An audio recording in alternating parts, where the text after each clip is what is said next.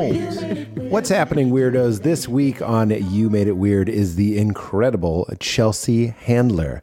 Here's a little taste. I wasn't ever a people pleaser, and I've never have been because I also just can't be inauthentic. I can't be fake. Even if I don't like someone and I'm talking to them, everyone will know that I don't like that person. Even if I'm smiling and trying to pretend, I cannot be you seem fake. like that kind of person. You actually remind me a lot of my best friend in college. Her name's Jamie, and she was that way. And I just couldn't be more tickled hanging out with her because if she didn't like somebody, it was like right on her face. Yes, but it's very it's because I have no I have no bluff like Yeah. So Bad it's also carbs. inconvenient. You know what I mean for people and their feelings. I- I've been uh, wanting to have Chelsea on the podcast for a very, very long time, and I'm very, very excited that she's here, and I'm excited for you guys to hear it. If you guys listen to the We Made It Weirds, which are me and Val every Friday, you know that I was quite taken with Chelsea. We were laughing about just how impressed I was with her. She's funny, she's sharp, she's interesting, and you're going to hear all of that right now.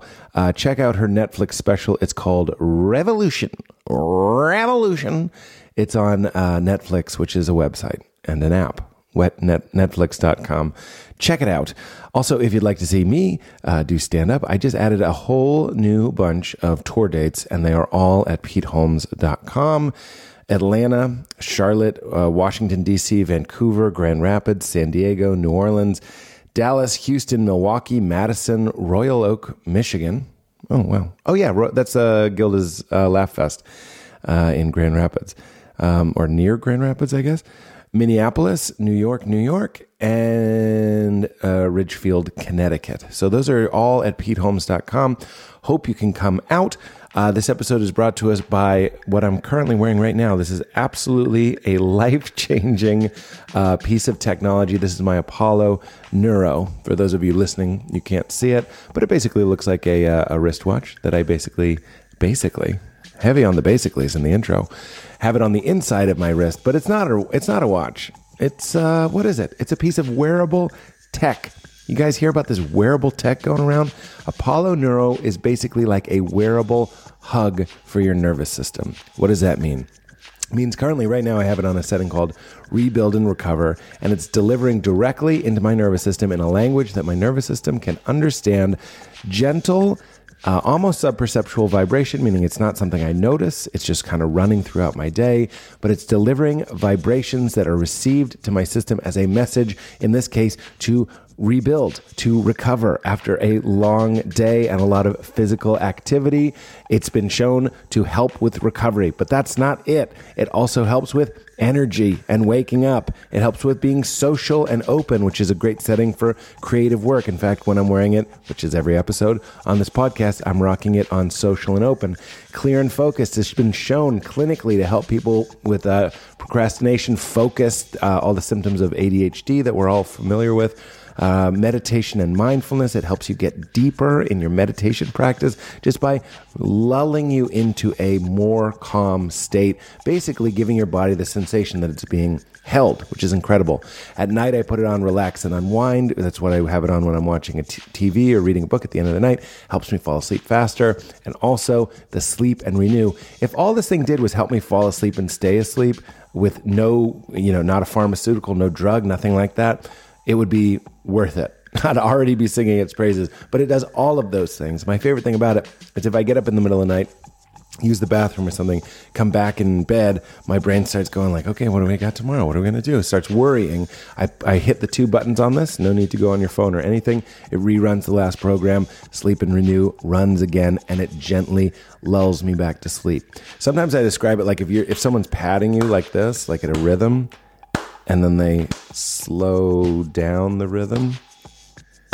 That physical touch can tell your nervous system it's safe, it is not in danger, it's okay to go to sleep, or it's okay to meditate, or in the in the opposite, it can get your heartbeat going.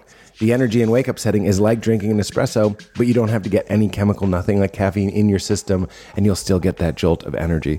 So it is a wearable that helps you recover from stress, helps you use touch therapy to feel safe and in control. I wear it on my wrist. You can also wear it on your ankle. Soothing vibrations that train your nervous system to recover and rebalance after stress. I always say this, but it is not woo woo. It's not sold in crystal shops. It was designed by a neuroscientist and a board certified psychiatrist who have been studying the impacts of chronic stress in humans for nearly 15 years. And Apollo's effect on stress, sleep, cognitive performance, and recovery have been proven in multiple clinical trials and real world studies. And there's always more coming in. I'm in touch with these guys, and they're always sending me new studies, more data that shows that this works. In fact, on the road, it's really nice. I meet more and more weirdos that are wearing them, and they say, Thank you for introducing me to the Apollo. That is why I'm so glad to be working with them, and why I'm grateful to have them to bring us this episode. You can give it a try or give it as a gift. We've given away, I think, at least 10 of them as a gift. So go to apolloneuro.com slash weird. You'll get 10% off. And it means so much. It shows support of this podcast. E A-P-O-L-L-O-N-E-U-R-O dot com slash weird. 10% off and feel a little bit more in control, a little bit safer, a little bit more relaxed or energized, whatever you need it to do. It's like the finding the fuse box to your body. So give it a try. And in the meantime, hope to see you on the road go to petehomes.com, check out Chelsea's uh, latest special, Revolution, on Netflix, and enjoy this wonderful chat. Get into it. Oh, viral video. Oh no. I don't know how that happened. That is is that fun? is it fun to just I mean I always say to my, to Val, my wife, I was like, I would have loved to have been like a big, sexy broad. a big-breasted, bro- a Like, just a big-breasted bosom. broad. Yeah, yeah, yeah. Because I dated a big buxom lady Yeah. who was very sexy. Like wherever Yeah. we went, she got kind of like comments, and and I was like, that looks so. It looked like it looked like stand up comedy became a person. It was like the look at me body, Yeah, like a Betty Boot body, a Betty Boop like a body, curvaceous body. a curvaceous sort of. I don't. All bodies are beautiful, obviously, but some are more rare. So this was like just kind of like seeing like a puma. Mm. Yeah. Would you turn this off, Katie?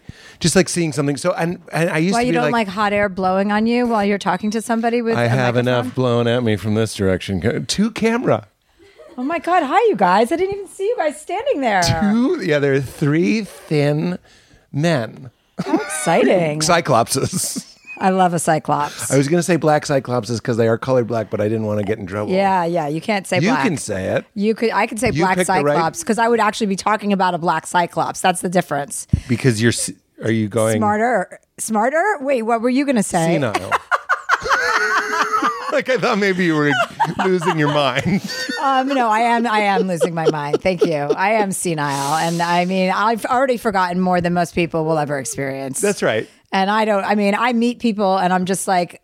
Hello, nice to meet you. And then I oh, and then they're like, we've met like four or five times, and I'm like, exactly. That's why I said, "S- nice to see you. That's what I say now That's to what old- anyone, even if that's it's what a you do. first meeting. You just say, nice to see you, even though that sounds stupid. I think I met you IRL. Correct me if I'm wrong. I'm ready to be embarrassed in Montreal because I think I would have remembered This past mon- Montreal. This, past Yeah, Montreal. yeah, I know. And we but we're comics, so we went right into it, and that felt totally organic. Organic. Am I it's pitching like, a back series? it up. Back it up. Are Back you it at Air up. One right now? Yep. Okay. Well, get out. The only place you can get back in your re- car and truly start- raw cashews, truly raw. Can I just- Most raw cashews are steamed, Chelsea. Don't act like you Can don't I just care. tell you that- Don't act like you didn't like that tip. When you asked me to do your podcast, and I looked at my calendar today. this is a podcast. yeah, I don't know what this is, but I looked at my calendar today to see what was up, right? Yes. So I was coming over here. I go, I bet Pete Holmes lives exactly where you live. Is that right? exactly? Can I ask, do you live near here? Because I No. went on a hike once and I thought I saw you. no, I hate hiking. I don't like snakes. It wasn't that kind of hike. It was Well, I like, don't like hikes. What else you got? it was a hill. It was just a hill. It Yeah. was like a hilly area. I like to ski down hills, but I wouldn't be walking up one. That's where we're different because Yeah. I'm very tall. You're tall for a lady. For a lady, That's what I'm wait, saying. I'll get canceled for that. why are you? I have a certain understanding of how tall ladies Not are. allowed to mention ladies' height. Why are you even talking about height, Pete? Keep our height out your mouth. Yes, I said, yo, this is going tor- Oh terrible. wow, yeah. All people, all I different. have a question people for say it. you. Are you religious? I'm yeah. It's about to get A annoying. religious adjacent? I'm or- not religious at all. Sleeping in that Sunday, if that's what you mean. Okay, because well, because when Taylor Tomlinson, T. Toms. when she brought you up, or when you gave her her presented her with her award this Yes. summer in I forgot- Montreal. yes, that's what I we was were doing. presenting Amy with her Yeah. award, and you were presenting Taylor. Yeah. and I felt like there was some sort of religious connection There between was. the two of you. And I think that's why they picked me. 'cause- and when it when Taylor was in the newspaper, the New York Times, the Post, I don't know what, the Journal, who knows? Uh-huh. Right? Okay. Uh, linings for Wall bird Street- cages. The Wall Street Just kidding. Journal is Yeah, that what I'm- paper I'm you're shitting referring to? on big media. I just don't remember which one it is. Is what I'm joking. It- I think it was the Times. I, okay, I think it was. I think I know exactly the article, and I think it was the New York Times. They wrote a really nice review uh, about her stand-up, right? Maybe, uh, but there's also been just like profiles about her her religiousness, and I've often because of this podcast and because of the first time she came on, we talked at length about her growing up sort of fundamentalist. That, that I, I was called into comment for that, and because that association has been made, that I'm, I don't know what I am, but An like, acolyte. I'm an acolyte. I'm like a like a festering sort of virus that sees Who isn't? I mean, there are a lot of viruses going around, and people's viral loads are way up. It's true, and I just yeah, lo- there's something to be done with loads, but we're Yes. gonna leave it alone. So you're not religious, I'm spiritual. okay? Would I? I mean, Are you? I'm spiritual too. Are you Okay. spiritual? Like, are what if you? I was like really yeah, well, no. Like the I- you- condescending- You, could be. zero? Because that's how I would grow up. I would grow up thinking that if you said duty and caca, that you couldn't love or have some sort of understanding of a perspective of the universe. Oh, okay. You So, understand? yeah. Uh, So the fact that I'm religious would be confusing to young Pete. so that's kind of what I was riffing on. oh, I see. Okay, copy that. but we always talk about that. So we're going to get into your Mormon and your Judaism. Okay, great. But you're you're not religious. You're spiritual. I would say I'm spiritual. Yeah. That's probably as spiritual as I, well, no, I mean, I get more and more as I get older. I understand it. I, I get, I have a better grasp on like vibes and energy and Yeah, like, you know, yeah. being like decent and decency. Sorry, Chelsea. You just you, you look like a sleuth in a in a noir movie. Do you want me to put a hat on or a bag Could over you my put head? a huge s- sun what hat if on? I hold this in front of my face while I Would talk? you wear a floppy sun hat or perhaps that is a great sweater? Do you think I'm going to get, eh, should I be wearing sunblock in this room? W- Do you have any? You I mean your don't. foundation just doesn't have I- like an I SPF don't. 12 in it? It probably does, but I'm not sure that I put foundation on today. I would do it down the way you the way you just had it. There's one. I think it's coming from there too. Uh, Should I put my sunglasses on? oh my god, you actually just- look kind of cool. I want to just be accommodating. I mean, I'm not really concerned with how I look, so don't worry about okay, it. is it not in your eyes? No, well, it is now. Oh, yeah, there we go. That's Uh, oh. you look like better. Cindy Crawford in like a '80s Pepsi commercial. Oh, you know what? Like That's remember when really- Venetian blinds? Yeah, yeah. it just went right to your heart, didn't Yeah, it? that did. That Right? really warmed me up. Yes. Are you JKing right now because nothing was No, I think more that's important. a big compliment. I, Yeah. and I will, I'll take it. Yes. Yeah. But also in the '80s, to extend the riff, Venetian blinds and light coming through them was like like Richard Gere looking out a window, Venetian blinds on his face. Mm, yeah. we couldn't get enough of that. People still seem to have Venetian blinds in s- in special sp- situations, and they should be recalled. you know, What do you mean in media? No, just in In life. places. just like they're right This- here. this is wrong. Th- They're happening right now as we're talking. So you're not the only person that hasn't gotten the memo about the 80s. We got to get rid of them. and you actually have gotten the memo and you and yet, still have that. You know why? We always record this podcast at 11 a.m. Oh. We moved it to old 3:30 for guess who? oh my God, that was so, that was so thoughtful and accommodating. well, no, Thank you're you. thoughtful and accommodating for being here. Thank you. And we're thrilled. Great. And so are the two ladies in that house that we went right around. Good. This ain't a meet and greet. No. This ain't a it's meet and not. greet. It's not. a Fucking meet and beat greet. it. This is the meet and greet right now. This is the meet and happening. greet. This is the meet. and then greet. and then, yeah, that's what's going to, I won't even talk to her. Look, Don't talk to she Katie. just keeps looking down. She's just so nervous right now. But they were very excited. And I'm Well, very that's excited very nice. that you're here. I love that. yeah. Why wouldn't you? Yeah, who wouldn't like that? Let me tell you a couple. You did a great job. I thought we both did a great job, if I could. In a shit situation. It was 11 a.m. in Montreal, and we had to do an award Oh, no, show. that way everyone and you did had a to great bring job. up Amy. And Amy did great. Taylor did Farrow great. was great. Mm-hmm, Jay did great. yeah. And and I did great. I'm going to throw myself You in did. the mix. You did do great. Me You know persona. who didn't do great? Robbie Pra. Robbie I can't Pra- say this. I don't have any Netflix specials. Robbie, well, Robbie, was and I excellent. discussed it on our last phone call. Actually, it. he said because I he said something about Gerard uh, hosting the Globes since I, I was hosting the Critics' Choice Awards. Yes. and then he said something. I said, "Well, remember your speech in Montreal?" And Robbie goes, "Yeah, I feel like everyone remembers that, and not in a good way." I would. Okay, that's hilarious. I didn't say that verbatim, but that's the the message. See, you've gone into a riff zone that I can't follow you because Ro- Robbie Pra is the comedy booker for Netflix. I love Robbie. and you're, I know you do, but you're all over Netflix, and and I'm friends with Robbie, but I can't make fun of his speech at Montreal Right, because. right. Uh, You know, old Holmesy's going to cross his desk, and he well- uh, smashes it like a whack-a-mole because I riffed on a podcast. oh yeah. think well, big. put it on me. Put it on me, Robbie. It's on me. I'll will. email him when we leave here and say, make sure you don't listen to this episode of Pete Holmes' podcast. Maybe that thing, Chels. What's in? The, what are you Oh, worried put about? that Batman poster. But wait, what are you worried about? The light in my eyes? Yeah, you, you look I sort feel- of like like Oh, like we're we're okay. lighting you to be a villain in a movie. Okay, Is yeah. what I mean. Well, we don't need that. I'm That's it. already a big villain. you can I ask? Were you always? This is our first question. Are you excited? No.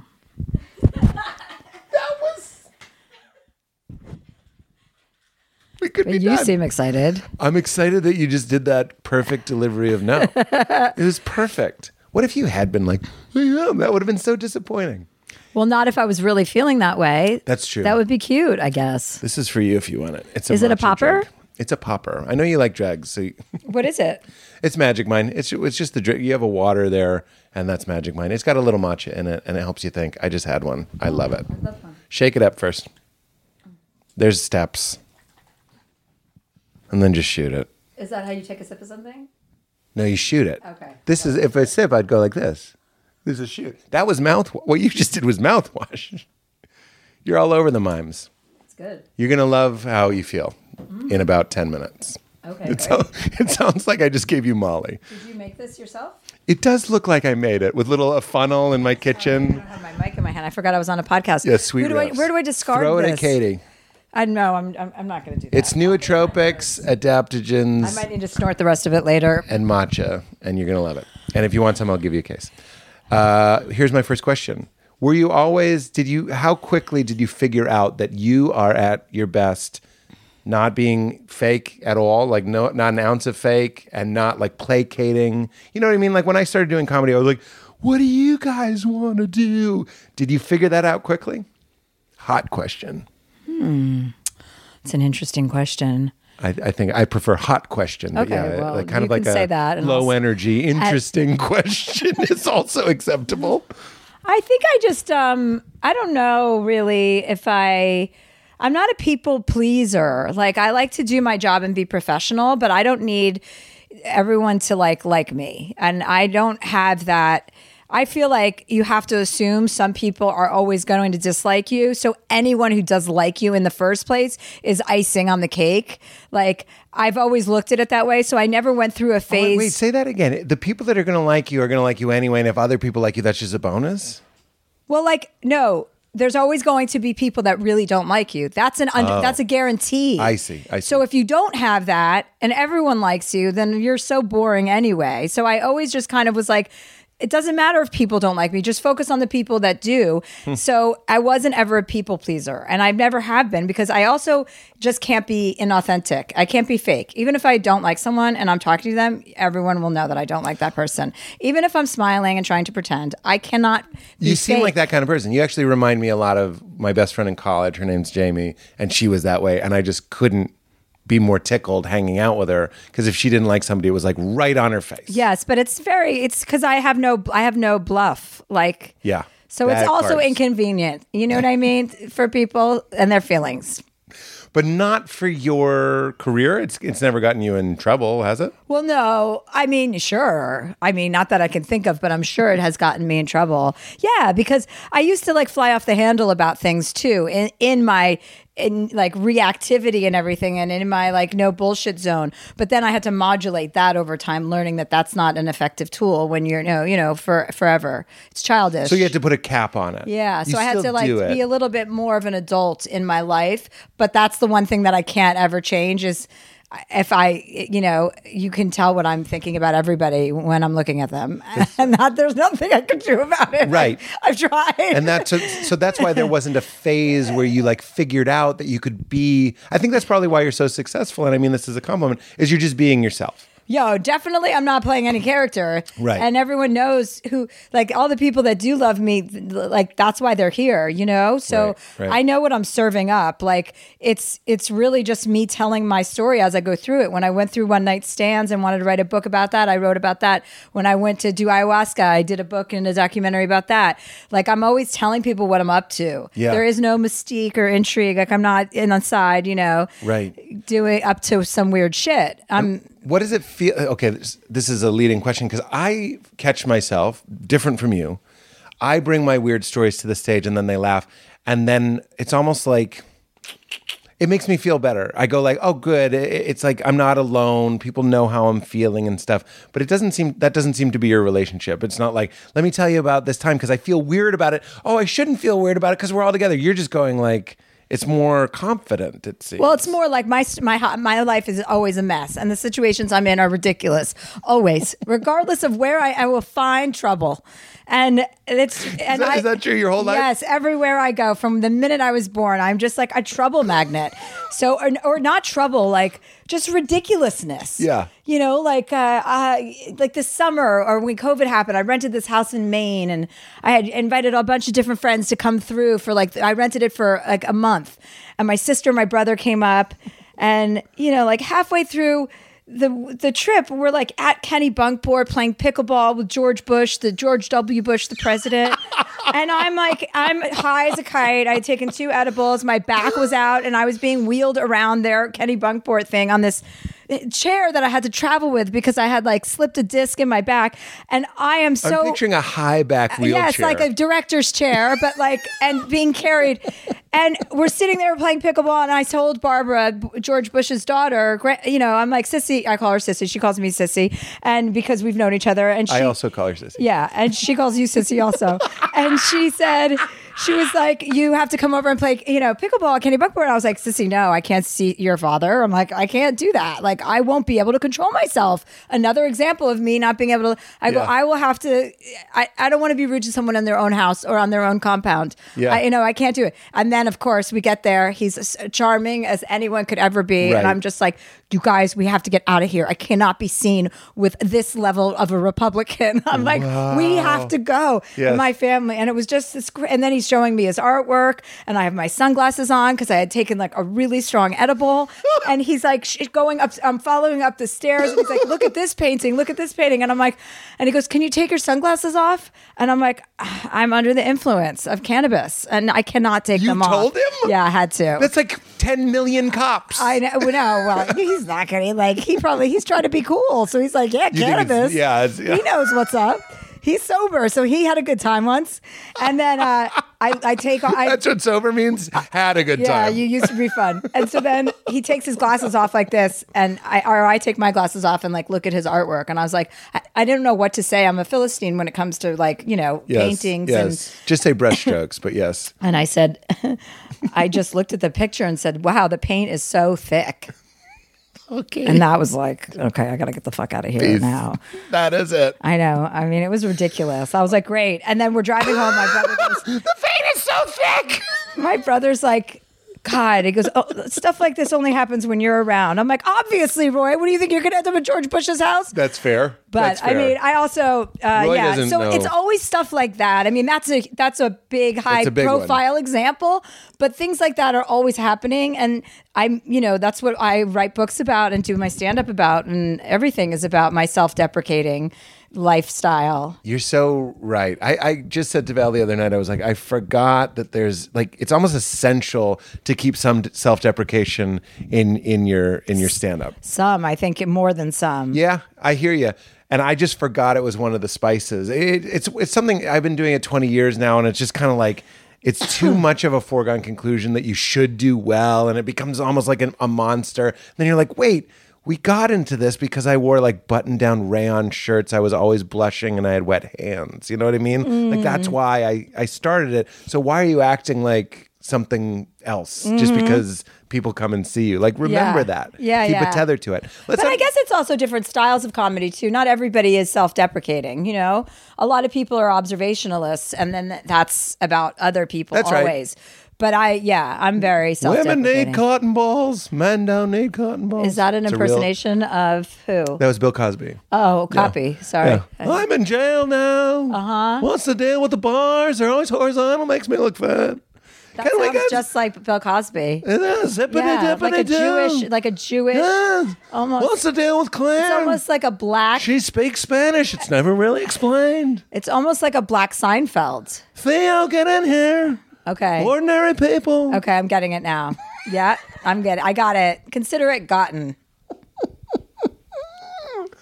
Let's unpack that George W. a little bit, Mm. just a little bit, because you are um, a coastal elite liberal. I'm just kidding. But Yeah, you're- I but, am. That's but you're exactly- not a Republican, No, I'm not. and I'm also a coastal elite liberal. But I did expect you to laugh at that, and you just were like, "Yes, I am." Mm. I well, that's what I am. Yeah, no, that's what it's I've always wanted to become. Was a coastal elite liberal. Can I also just say? I think I told you this when I saw you.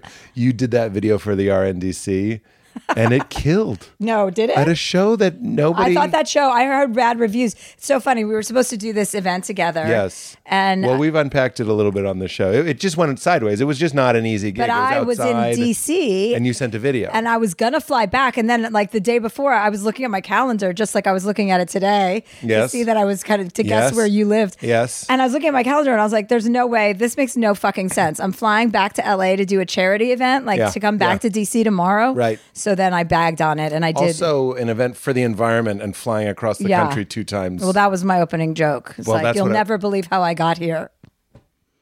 Perfect. But the joke that you did do in the video.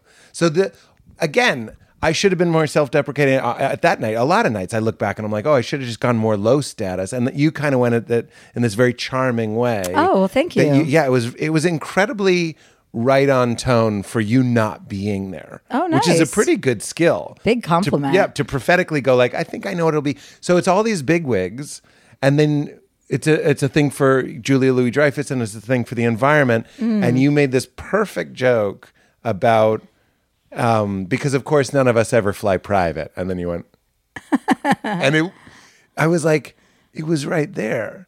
Two things. I was like, one, right material for the event because that that's a much safer way to score, and also you know, play to the audience. Well, thank you. Yeah, you did. You did a great job. Let's unpack the coastal elite. 'Kay. liberal. I'm just. I'm with you. Um, I had my issues with W. Bush as, as well. Like like we all like a lot of liberals did. And when you meet people, I know it's so annoying. I'm just interested in the separation between I think- the office and the man because he. I, I'm going to load you with this and then I'm going to stop talking. But it's like he is sort of playing a character in the same way that a judge is playing a character. I know he's still making choices, but he's almost like making the choices through the fil- or he's supposed to make the choices through the filter of his party and his and his uh, cabinet and all that sort of stuff and and what it means to be the president. So then when you meet him and he's just a guy eating a ham sandwich, it's almost not like meeting the president. Does that make any sense? Yeah, I can hear what I see what you're saying. I mean, also, I mean, there's a million ways to justify that reaction. Like, for, you know, I don't think George W. Bush was necessarily in charge of that much when he was running things. It feels like saw Dick Vice. Cheney was, Yeah. yeah. Maybe we should see it together again because I think that it he. I mean, that's a justif- that's me justifying it, but I also like it's over and done. You know, it's my attitude. Like when I was there, I mean, I I resisted going there, but then I was like, you know, in my intellectual brain instead of my emotional one, I was Yeah. like, what? Like it was before the 2020 election, so my whole thing was like, if I'm here, I have to say something to him about Donald Trump. Like I have to tell him that he needs to be outspoken because it was at a time where no re- big Republicans would speak out against him. Yeah, what was and going I on? was like, I can make. I'm gonna at least try. Yeah. Um, but you didn't do it. You just ate two edibles. Uh, well, I did it later. A I hard cut. The pain is so. I didn't do it. No, I didn't do it. I emailed I emailed one of the girls after and asked them to do it with to, to ask him to make a public statement, and they said he, you know, that wasn't going to happen. Why are you friends with Barbara? I, I don't know. I've just met her over the years, C- uh, Jenna and Barbara, uh, like at different events, and I just love that. I like twins. You just I'm like just twins. fascinated by it. Yeah. What is this? A Coors Light commercial? just like I twins, like twin football, girls. grilling. I like twin girl. Yes, Yeah. yes. That's the only Which type. was always a- and they have to be the daughters of a former president. Yes. And then it's like the, it's like a dentine commercial for me. Although twins are fun. I think twins are fascinating. I'm very curious about twins. Well, there's. I- I- We were, I was talking about the girl that had stand-up body. Twins is also like celebrity body because I when I walk around with the Sklar brothers, they literally get recognized twice as often as any of us because there's two of them. You see Randy, you're like, is that the guy from Entourage? Then you see Jason, you're like, ah, it was the guy from That's Entourage. There's- funny, There's, yeah. two chances. Yeah, that's two funny. chances. It sounded like a bit, not a bit. These are fresh. Yeah. I'm at the grill fresh for you. Okay, I didn't even see the girl, so I'm glad that you pointed it out. I love it and I need it. Um, well, I don't know what I- what to talk about now. Okay, well, do you want to talk about? Uh, No, I got it. Okay. What did you have? Oh, I was going to say climate change. We could. I mean, That's not fun. Let's not talk about fun. something fun. You want to hear my bit about climate change? Sure. I go, are the, do the scientists that are predicting that the world's going to end in like 10 years, do they still floss? It never works. It never works. No, I can see why. she hates it. Yeah, You kept it real. because floss is like no. What would you say? It would be like Do they live in Barbados? Do they eat Entenmann's every I would day? have to think about that one. You'd have to work on it? Yeah, yeah. Well, floss is the one to beat. Okay. Here's my question. What does it feel like for you to not be real in the times that you have to suppress? Is it, Oh, I don't like that feeling. Incredibly I don't like painful. being fake at all. I don't like. Uh, where I don't did like. you get this? Where did you get this confidence? it's where not did you get confident. this That's has that, that. That's not confident. need? I think it is. Is it being? like the you insisting on being yourself at any cost. I Well, I think also this don't sounds like, like, ass something kissing. Winston Churchill. I don't would like say. ass kissing. Like, That's again That's Winston another, Churchill. like, sick- I'd rather die than kiss Adolf Hitler's ass. or but I whatever. don't want anyone kissing my ass either. Like, Sure. I don't like that. Like, so- obs- in an obsequious way. Like, I like when people are respectful, but I don't like when somebody's like blowing smoke up my ass. I have no tolerance for that, and I What don't. about a? Will you cut in front of the line to take a table at a restaurant? Uh, yeah, yeah. I will, I'll do that. Uh, hello. Not a line. I mean, I'll call ahead and say, you know, get a reservation. No, that's not the situation. Sure, Here's sure. the Yes, situation. yes. Moshe To answer. Kasher and Yes, Natasha Leggero definitely. are waiting in a maitre And I d'. cut them. You walk in and they go, Yeah. Miss Handler. yeah, yeah, yeah. And you, they remove Moshe's drink Yes. from the table. Especially them. I'd cut them twice, those two, for sure. And they know what I'm talking about. what if it's a person that's a fan? Cut in front of their table. Yeah, you walk into the restaurant and What's- Uh-huh. this person is like, "Oh, so nice to meet you, Chelsea. It is our 15th wedding anniversary. No, we no, actually no, no, met." no, no. And then they no, go, Not if it's not. No, no, "Okay, I wouldn't do that. So as soon as they're human, it's na- like naming a lobster. no, if they have an anniversary. well, you can't boil a lobster you named. Is, is what we're saying. Well, I don't know. I've never had a lobster for long enough to like Name even it. find it. Yeah, I'm not going to house a lobster. But you under good use of house. Thank you. But as soon as you name a lobster, you can't boil boil Larry. I would. I would boil Larry. would? Yeah. Who cares? really, Yeah. If I named a lobster, I would have no problem eating that lobster. really Naming it. Going, this is a delicious Larry. yeah, and then shooting it with like a handgun to kill it. Is that how you kill lobster? Yeah, it's better than boiling it alive. It seems like the quickest way to get a lobster is to shoot it. shoot it. You could shoot it in that middle part where all the green gunk is. Nobody likes that. I think that's their asshole, The asshole is in the middle. which is The old Well, I middle think asshole. Where the green stuff is, isn't that their shadoobie? you know, I, I believe it is. So wherever that that's their intestine then, and then their asshole, I guess It you're should do saying be. is not in the middle of their body, it's on the end. well, you know, maybe it's like us. Like my poop is like around h- here too. I think it that's kinda where works its way Yeah, down, because isn't when it? you open a lobster, it's I- centralized, I like saw a you on centrifuge. Hot ones, and you eat a centrifuge. Yeah, a Very centrifuge. Nice. A very nice. A scent, S C E N T, because it's their poop. A centrifuge. I saw you on hot ones, and you, like me, will eat the cartilage off a bone, and Oh, my yeah, mom I'm will gross. rip the legs off a lobster and suck them. oh, because she's a first generation Lithuanian. You don't throw that. Oh, are you sweet leg meat Lithuanian? away. Oh, that's nice. What are you? just like Russian, Polish, and German. Oh yeah, yeah, yeah, yeah, yeah, yeah, Yeah. yeah, yeah, yeah. yeah. Nothing too exciting happening over here. it's a snooze. Well, I was going to mention that you got really sad when you found out that thing on that ancestor show, but it's not that kind of show. no, no. Do you want to talk about the Holocaust if we're not going to talk about climate change? Yeah, that's a good shift. That's a Okay, good- I mean that's a little bit more upbeat. kind of change a lane. We we're, let's not talk about the Holocaust. You're, we're leaving climate change. You pass ho- the Holocaust Okay. in a lane, and now we're going into another lane. Okay. which was what it feels like to be fake. You hate being fake, Okay, right. Yes. and you hate having your ass kicked. Kissed. kissed, kissed. I don't want to get my ass kicked either. Can I just agree with you that the times when I was in a club like in New York or or anywhere really, and they were really mean to me. Like I have a memory Mm-hmm. of them being very mean to me. Like the owners or the bookers or the other comics. Yeah.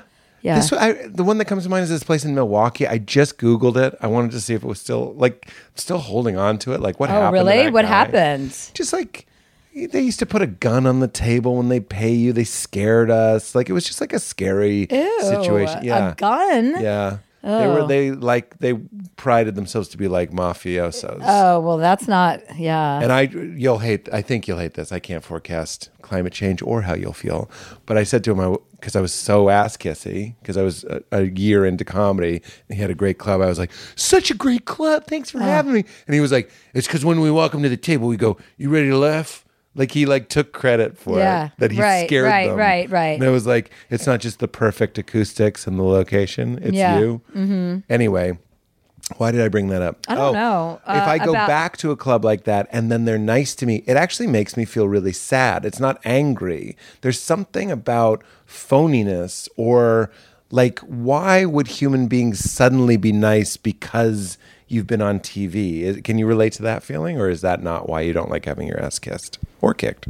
I mean, I like when people like have accolades or they're like fans of mine and they're sweet about it. I just don't want like there's a way to say I'm a big fan of yours and or I like you, you know, without kissing ass. Kissing ass is fake. It, it's always it's just like uh, you can smell it from a mile away. That's why I like comics who I guess you know try and play a persona. It's like they. You have to really be that person to some degree. You know what I mean? Facts. And pick your persona wisely. Yeah, because like make it connected or adjacent to the one you're already working with. Facts. I see a lot of comics get stuck in their persona. We say that. I say that whenever stand up comedy, I'm, it's one of my favorite pieces of advice I picked up along the way. It's like pick one that's close to you because you don't want to get stuck in. some- Like, what if what if you change? Or don't pick a persona. Uh, yeah, there's a, it's even better. But if you're gonna pick a persona, then make it relatable to who you are or close li- to closely Find the related. Mm, seventy percent. What is the seventy percent of your personality that shows up the most yeah. consistently? That's your persona. Yeah, right, right. Like I believe Jerry Seinfeld really is like Theo. Oh, sorry, that's Zip-a-dip-a-doo Kramer. Like I, that's, that's not. It's just. I a was in callback. love It's with just Bill a callback. Cosby growing up. Yeah. I loved him. I wanted him to be my dad. Same. I wanted him, and he probably wanted to be my dad too. And I Krasinski to camera one. I just, I just was like, this is the life. These guys have the life. I wanted to be part of the Huxtable the- oh, yeah, family. yeah, yeah, sure. Like I just When they would sing loved it. songs? it was just so idyllic. I know. and all the shows with their swinging doors for the kitchen. I- Like I've never been I in know. anyone's house who really has a swinging door. I did a multicam and it had a swinging door and it Well, made me of course, emotional. I 'cause know. they have to. It's- Yeah. It was probably the set from the neighborhood. but when I moved to LA when I was 19 years old, I was like thought I was moving on to the set of Three's Company. I was like, Yes. come and knock on my door. You know, Yes. like I was I was ready to live on the bike path and just roller skate everywhere. Wait, you could be like the Susan. Yeah, yeah. And people say I look like John Ritter, so I'm just saying. Oh, you do look like You're John like a Ritter. high- we and can I make have a that happen. thigh master. So there we go. It's like basically done. we it- just have to get Mr. Roper and Mr. Furley. Actually, Eddie Pepitone. I'm better. I'm more into Mr. Roper than Mr. Furley. Who was your preference? I'm trying to remember. I think I like the the old guy.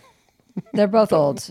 Roper is Roper. older. Oh, Roper. Yeah, yeah, yeah, Mr. and Mrs. Roper. Mr. Furley That's was the one I single liked. Yeah, yeah. I didn't. I and a didn't fuck with flaming her. homosexual. Yeah, I- I, I was more about the couple that was so annoyed because I think I related to them. Even as a child, I was like, I would hate these swinging singles. I don't want them living together. Like I related it because I grew up religious. Oh yeah, right. Tell you mentioned Petey asks. It's the name of the podcast. It's not. is Um, it called Petey? No, Oh God, I was like, that's you made it- you embarrassing. made it weird. What is it called? you made it weird. Oh. is the name of the podcast. Oh, oh. Tell me about ayahuasca in a way that you didn't tell Stephen Colbert because that, that I mean I need more. I'm just kidding. I think you. Why did you do it? Well, I was filming a special for Netflix. I do a lot more things on camera than I would probably do if I wasn't being filmed. Yeah. Because it's You like, wanted a then there's novel stakes. idea. Well, it's like it's cool to sh- experience share. Like it's experiential, so I like that aspect, and I like to be filmed doing things for the first time, so that it's real reactions Can I ask why? What is the mission statement behind that? to take people through something. Like you're doing it to show and demonstrate to people what it's like as a novice who has never done something before, or even interviewing questions and like putting yourself in situations that other people you might like maybe aren't going to have the guts to do. I like Mm. to Mm-hmm. do that because and and then it's it's it's good to like be brave in that sense to like go and the for TV it. helps you be brave, right? Yeah. Yeah, I- I feel the same way Like about I don't, stand-up. I wouldn't care so much about ayahuasca doing it, but I was curious enough, and I know that I have a good handle on drugs. Like nothing's gonna overtake me. You know what I mean? Like Even ayahuasca? no, it wasn't going to. I'm strong, and I knew that. I mean, drugs. I have like I've done every drug there is, and like you But know, ayahuasca is very, my understanding, it's like a channel changer. Like you go somewhere else. yeah, you do definitely. But you're Isn't that, wouldn't you call that overtaking? No, it didn't because at any moment I could have stepped out of it. Like I I, see. I, was in control of the experience. It didn't take over where I was like, I blah, blah," like you know, I Right. was like at any moment I could have stepped up, walked downstairs, and and finished, which is exactly what I did when I got my message. I was very in control, but my other girlfriend and my other guy friend that came with me had a really different experience. The Bush twins. And then, yeah, Laura and Barbara Bush. We all did ayahuasca in Peru together. We FaceTime with George W. And uh, actually, we Skyped. Sorry, it was this was before COVID, so we were Skyping. Of course. And uh, yeah, so it was a. I think your. I think drug experiences all have to be. You know, they're all up here. People get really scared to do drugs, and if you're really scared, then you shouldn't do them. But you're saying you have to remember there's no real danger Yeah, you have to remember that you are like. other than a psychic break. I mean, you could have. yeah, something. you could if you're depressive. It could trigger something. Yeah. Like if you have any history of depression, SSRIs too, we should Right, also mention. right, yeah, you yeah, can yeah. die on ayahuasca if you if Yeah. you're on antidepressants. So luckily, I don't have any of those issues. So you, that's actually so okay. That it's almost teasing the spiritual thing. It's like you're remi- remembering. I would say that the spiritual journey is remembering that you're not in any danger here Mm. as well. That's sort of one of the tenets. Mm-hmm. I think, for me, yeah, I would say that too. But I would also say that um, f- specific to ayahuasca, it's a commentary on an aspect of your life. It's not your whole life. Hmm. And it like it's picked it was one- very specific was mine was my relationship with one of my sisters my older sister and it, it was all about she her and me and that was it there Mm. was no other thing there and it was just very focused on that and then it changed our relationship forever because i realized i was being such a bitch really, yeah and then i was just Wow, like you must oh. have been a real bitch if ayahuasca, if Mother Ayahuasca was like, of all the things we could intervene, yeah you have We're to be going for nicer the to your sister. sister. it was basically be nicer to your sister not the secrets of the universe. It was like, Yeah, let's start First at the of very all. bottom of the rung. They're like, listen, step one, try not to be such a cunt. I'm like, what? What do you mean? Before we get anywhere else, yes. yeah, yeah. So Did it show you moments with your sister, like where you? yeah, it was a phantasmagoria of like this, like of all these moments. Phantasmagoria, wow. Just like an iPod shuffle of us on the beach, and at, at my parents had the summer house in Martha's Vineyard, and we would just be on our kayaks, and she and I would run and chase each other up and down the beach. We were even wearing the same bathing suits we grew up wearing, like when I was like four. Like ayahuasca got yeah, it right. you like the dog was there, a dog I hadn't thought about in 25 years. I was like, oh my god, there's Muttley, there's, and then like all the char- all the scenes were real, and it was just like it just kept flipping, li- flipping through all the scenes in our life, and there was like a voice in my head saying, "You're not the same as her. You're different." You have to love her. She doesn't want the things you want. Mm. You're not right, and she's not right. She's your sister. You have to love her. And it was Mm. Not very Oh, everybody wants the same thing. overwhelming, like Yeah. an overwhelming amount of emotion. Yeah. Where you're just crying, but you're happy and you're loving and you just feel so loving.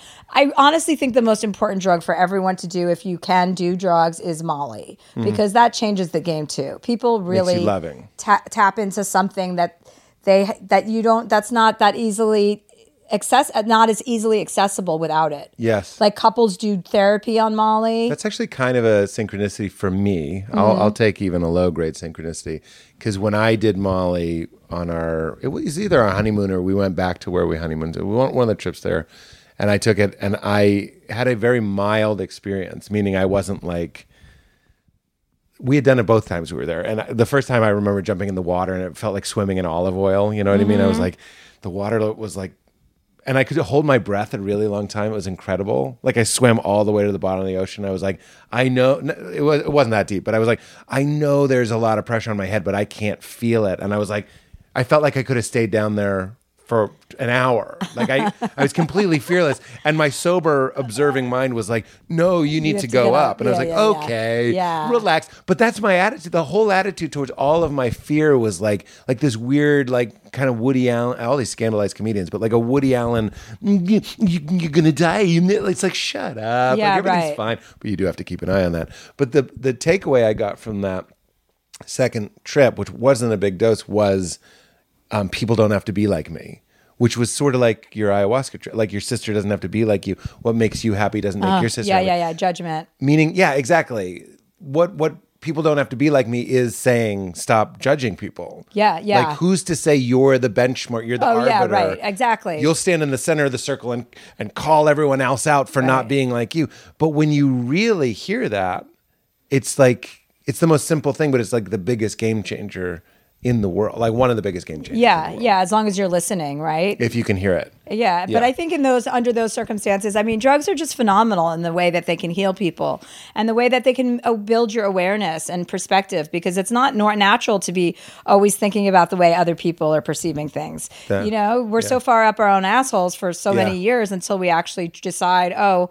I want to dig even further up my asshole and go to therapy because that's basically the irony of of of like becoming less self-absorbed is that you have to talk about yourself for several hours right. a week to unpack it all. Well, the way to the darkness, the way the light is through the darkness. yeah, it's not around with it. yourself. You're Yeah, like, oh, yeah. fuck, you again? Yeah. But it's worth it. It's not pretty, or, you know, it's not. But like, there is a level of, you know, confidence and there's a level of integrity that come along with doing that kind of work on yourself to find out why you're a fucking asshole when you're an asshole why are you reactive right. why are you competitive or jealous or da da da or why are you not happy for your friend you know you have to pick yourself apart and be honest with yourself and Right. say this is where i'm coming up short and this is how i'm going to improve myself and you have to be serious about getting bad information Mm. about yourself. mm-hmm. People are going to you're, you're get- you're paying someone to tell you what's wrong with you. And you know, you don't have to frame it like that, but that's what it is. you're Mm, mm-hmm. like an lear- outside opinion. yeah, you're Yeah. like I'm going to need a second opinion on yeah, this. Yeah, that's really interesting. Val and I were just talking about how drugs can, uh, even though it doesn't matter, I'm not going to clear my throat there. The idea that sometimes you don't know what you feel. You know what I mean? You're so conditioned to be a certain way or to think a certain way, meaning you don't even know what you Uh-huh. Yeah. don't know, meaning you've been watching movies and we watched The Cosby Show and that told us what a family should be. Yeah. And we watch advertising and we listen to music and we're part of this culture so much so that you know we're fish that don't know we're in water sometimes you take a, a, a substance a, a- Yes. like a holy substance that Yeah. reminds you like you're none of those things which leads me to my next question meaning those things were added to you but there's something more fundamental that you are and i would use capital a r you're are truly underneath and those like other lenses were added on top, but you need to get in touch with what you are. When you took ayahuasca, you said it's all in your mind. Was look, science can't find memories. Like if I, if I look at your mind, I can't find you. You know what I mean? I, I can't extract it. I can't download it. And there's different theories on that. We're not. We're both out of our, our depth here. We You we're just not, have to watch an episode of Black Mirror. They do it like every other episode. Yeah, exactly. Why don't we have it if they have the technology? They, seem- clearly it don't. Seems like it's not fictional.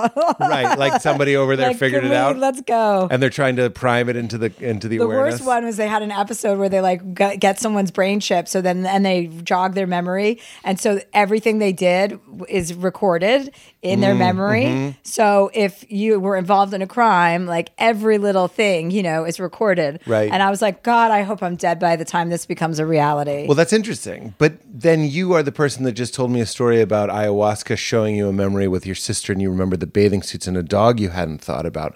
So like where is that? And the not being able either of us to get the answer, having an experience like ayahuasca, did it did it enter your mind that it was possible that your essence traveled or joined with a higher consciousness W- like not just exploring the four corners of your brain but something a little bit more substantial happened yeah, I felt definitely like I was above and out of my body. Yeah. felt like that for sure. Right. But when I wanted to be grounded and I wanted to feel my body, like, okay, can you feel your legs? Can you feel your arms? I would be able to. Yeah. And then if I let myself kind of slip away, Yeah. I would be over my body and kind of looking down at this view Hmm. that was the scenes that were playing out from my childhood. Right. So I've had a lot of spiritual experiences, you know, because you, I, I, I mean, you can do acid, you can do mushrooms, and all of those things have healing benefits as well when you're, you know, you're doing it with a professional or you're microdosing it for, you know, depression and Or at a corn concert. anxiety, Yeah, exactly. but, um, but uh, I've had a lot of Spiritual experiences. doing Tell it me. electively, like just like you know, not not not trying to have a spiritual experience, but doing trying to have fun with friends and taking a bunch of mushrooms and then having like a real oh, you know, like well, that's one of my favorite yeah, things about it is that there's a- there, I've been told there's an expression in India that God uh, we're so materialistic that God came to us as a material.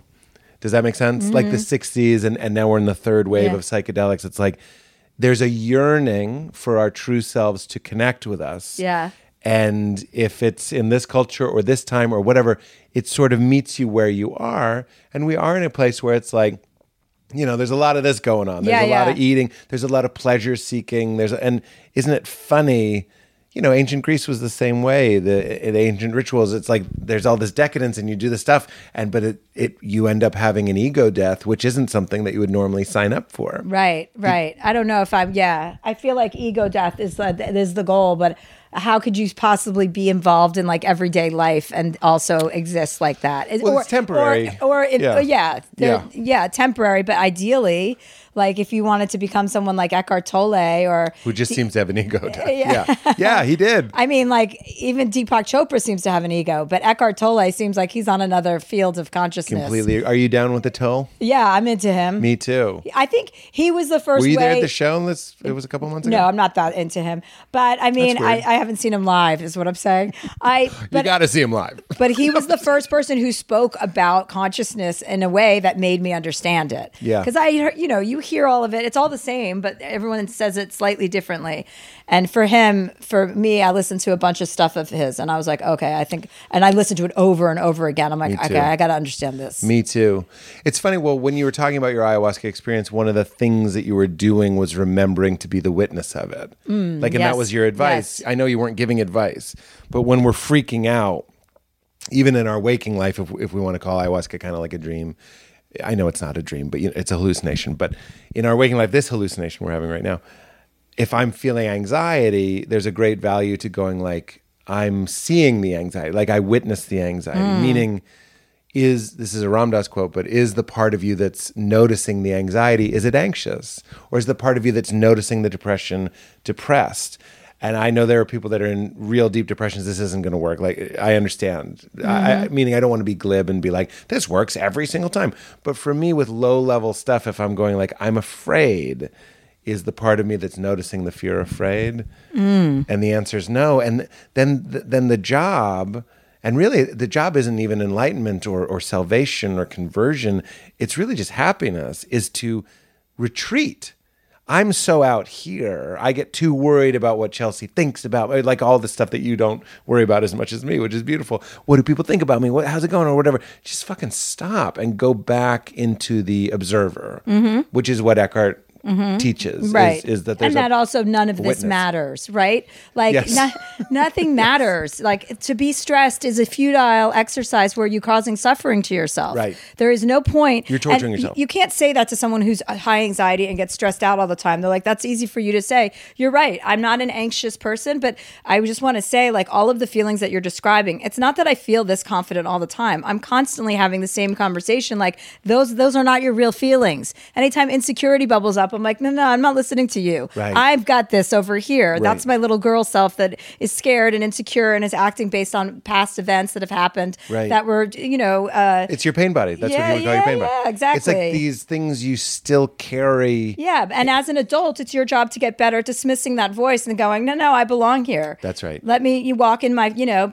be grounded because grounded is really the place you know, is, especially in this business because it's such a roller coaster. You know, I've been not grounded. I know how what that feels like, and it's Yeah. like a fucking balloon that's about to pop. You know. Uh, You mean when you're at certain peaks in your career? Just well, when you're not ground, when you're not mo- like experiencing it moment by moment, when you're moving so fast that you miss the parade, like you're missing it. I've done that. I've Right. done the. I've done it the good way, and I've done it that way. And obviously, I prefer this.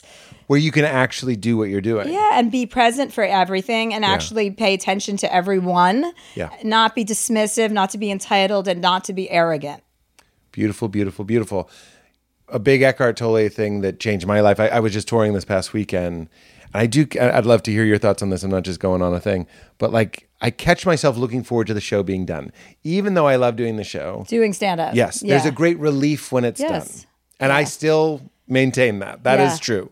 Because even though we've been doing it a long time, there's always a what if something goofy goes wrong? What if I, whatever, it just isn't working. I can't find it, whatever it is. So there's always a relief.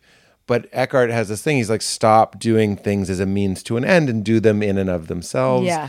And he, his example, and I think about it every time I do the dishes or wash my hands, try to, is like, just wash your hands or just go up the stairs or that's what. Don't what- do thing, two things at once, right? yeah, but like that witnessing presence that is life itself, capital life itself, is with you in all of these things. And I think what Eckhart is doing is maintaining a connection to that, even while you're going up the stairs. I won't bring you into this, but I, like a lot of people, get too lost in like, I'll be happy when I'm winning, I'll be happy when I'm eating, I'll be happy when I'm having sex, or whatever it might be, whatever your thing is. Sometimes I'll be like, oh, when my daughter goes to sleep, I'll be watching The Office with my wife. That'll be happy. And that those are now those moments when you can notice you're being insane. That like it is it, it it is insane to assume there's a future for you to feel better, and it's so much better I think to try and settle and like we were saying to retreat into some some access to Joy. joy now, a joy for no reason. Yeah. You know what I mean? But yeah, and I think it's easy though. Like the simple joy is the best kind, like to be able to cultivate. Yeah. Because then you can be joyful in like, you know, dark moments or in tough spots. Yeah. Because we all have that, right? Like everyone goes through tough spots. Sometimes like your career is easy, sometimes it's hard. Relationships, easy, hard. All family, all of it. And it's like, how do you operate when things are hard? Yes. You got to be really in touch with yourself. Can I please love?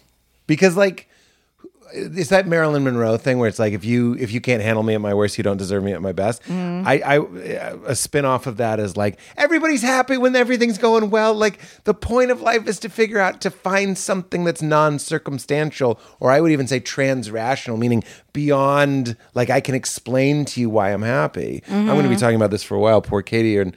But uh, I, won't- I won't la- belabor it. But we got a flat tire coming home from the airport yesterday, or two days ago, and it's really I can't do it right away flat tire, pull over, ma- Annoying. major road. So annoying. It wasn't like I was, yeah, exactly. I wasn't like going off road. Major road leading to the 101 flat tire. We had to pull over. It's raining. It's it's Sunday night. It's Oh, God. six o'clock. Nothing's open. Like you can't do it. Uh, and it's a fucking Tesla, so you can't you can't. There's no spare. It- it- That's like an Elon thing. I know. I Thank I know. you, Elon. I'm just kidding. Sick of him. So, well, more on that. But we're we're in the car, and Val is a mindfulness teacher, and it was very helpful. When I was worked up, she was calm, and then she got a little worked up, and I was calm, and then we both like found a cruising altitude to just be like, we're sitting in chairs. You know what I mean? Yeah. We're sitting in chairs. I know that sounds so silly, but like, what is the issue? I know you're on hold with a tow truck. Mm-hmm. I know uh, we really want to get home before Leela goes to bed. But really, right now, it's another Eckhart Tolle thing. Sorry you brought him up, but I'm, I'm just going to gush it if you don't mind. He's like, You haven't been waiting in line at the airport for three hours. You're waiting in line at the airport right now. And I use that one all the time. Mm-hmm. Stop, like, stop torturing yourself Yeah. with the memory. Like I've been on hold with this to- tow truck for Yeah. 45 minutes. No, you haven't. You're on hold with the tow truck right now. Yeah. We took an Uber home. It's also just when you see yourself lose your cool, it's it's so not a hot look. Facts. So it's better not to do that, you know? and I die. Um, Chels, Chels. when we We'll come leave back, that hanging as Yeah. a question, as an open-ended question. we're gonna go to the the little mid roll ad. But when we come back, I'd love to talk a little bit about you. You talked about when you're not grounded because that's very interesting to me. Mm. Okay. and I'll, I'll I'll commiserate with you that there are times when you start to lose your footing. So we'll get into that. And I actually, believe it or not, prepared some questions. It just says nipples here. Oh, So- uh, did you want me to take out my nipples again? Oh my god. Well, s- I come feel back like after the every- Oh, mid roll for a blurred nipple. we have to blur it. I, I can't do a whole interview without taking my top off. I hope you understand. So stick around for that. We'll be right back. Pardon the interruption, weirdos. This episode is brought to us by our friends at Sunday's Food for Dogs, the only dog food that is healthy, easy to store. It's basically ha- like having a box of cereal in your pantry. Easy to store, meaning you don't have to have. Like we, used to- we tried this one thing where it was like little containers all up in our fridge. Like 70% of our refrigerator was dog food, which was ridiculous. This is Sunday's Food for Dogs. It's like having a box of uh, cereal, easy to store, and for real, like a 90s dog food commercial, when I break out the yellow box of Sundays, Brody loses his mind. It is absolutely, bar none, his favorite dog food. And it's my favorite dog food too, because it's unbelievably easy. And it's so nice to see him happy and devouring it. Sundays is air dried dog food made from a short list of human grade ingredients. Sundays was co founded, excuse me, by Dr. Tori, a practicing veterinarian. Sundays uses 90% meat, 10% vegetables, and 0% synthetic nutrients. Besides USDA beef and all natural chicken, you'll find digestive aids like pumpkin and ginger, plus disease fighting antioxidants. Dog parents report noticeable health improvements, I can attest to that, in their pups, including softer fur, fresher breath, better poops. Let's be honest, that's that's number 1 on my list. You get way better poops and more energy. Brody absolutely scurries on the ground and slides like he's on ice to get this food when it comes out. Unlike other fresh dog food, Sundays is zero prep, zero mess, and zero stress. Like I said, it doesn't overtake your fridge. It goes right in the shelf. It's shelf stable, which makes it easy to feed your pup top quality food. Every order ships right to your door, so you never have to worry about running out of dog food again, which honestly was a big problem before we subscribed. It's so easy now. It's a no brainer. Sundays cost 40% less than other healthy dog food brands because Sundays doesn't waste money shipping frozen packages, which is also like just a huge waste. Instead, they spend on their materials sourcing the best all natural ingredients for your pup. So, we worked out a special deal for our dog loving listeners. Weirdos get 35% off your first order for Sundays. Go to sundaysfordogs.com slash weird or use code weird at checkout. That's S U N D A Y S F O R D O G S dot com forward slash weird. Upgrade your pup to Sundays and feel good about the food you feed your dog. Also brought to us by our friends at Rocket Money. Do you know how much your subscriptions cost each month?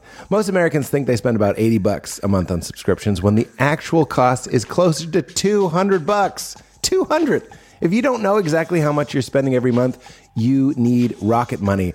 Rocket Money, formerly known as Truebill, is a personal finance app that finds and cancels your unwanted subscriptions, monitors your spending, and helps you lower your bills all in one place. Over 80% of people have subscriptions they forgot about. I am certainly one of them. Like that streaming service you bought to just watch that one show. Hello, Nexium.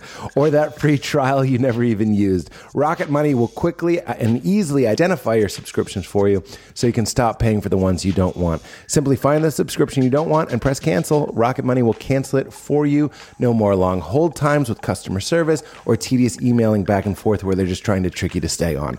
Rocket Money makes canceling subscriptions as easy as a click of a button. Over 3 million people have used Rocket Money, saving the average person, listen to this, up to $720 a year.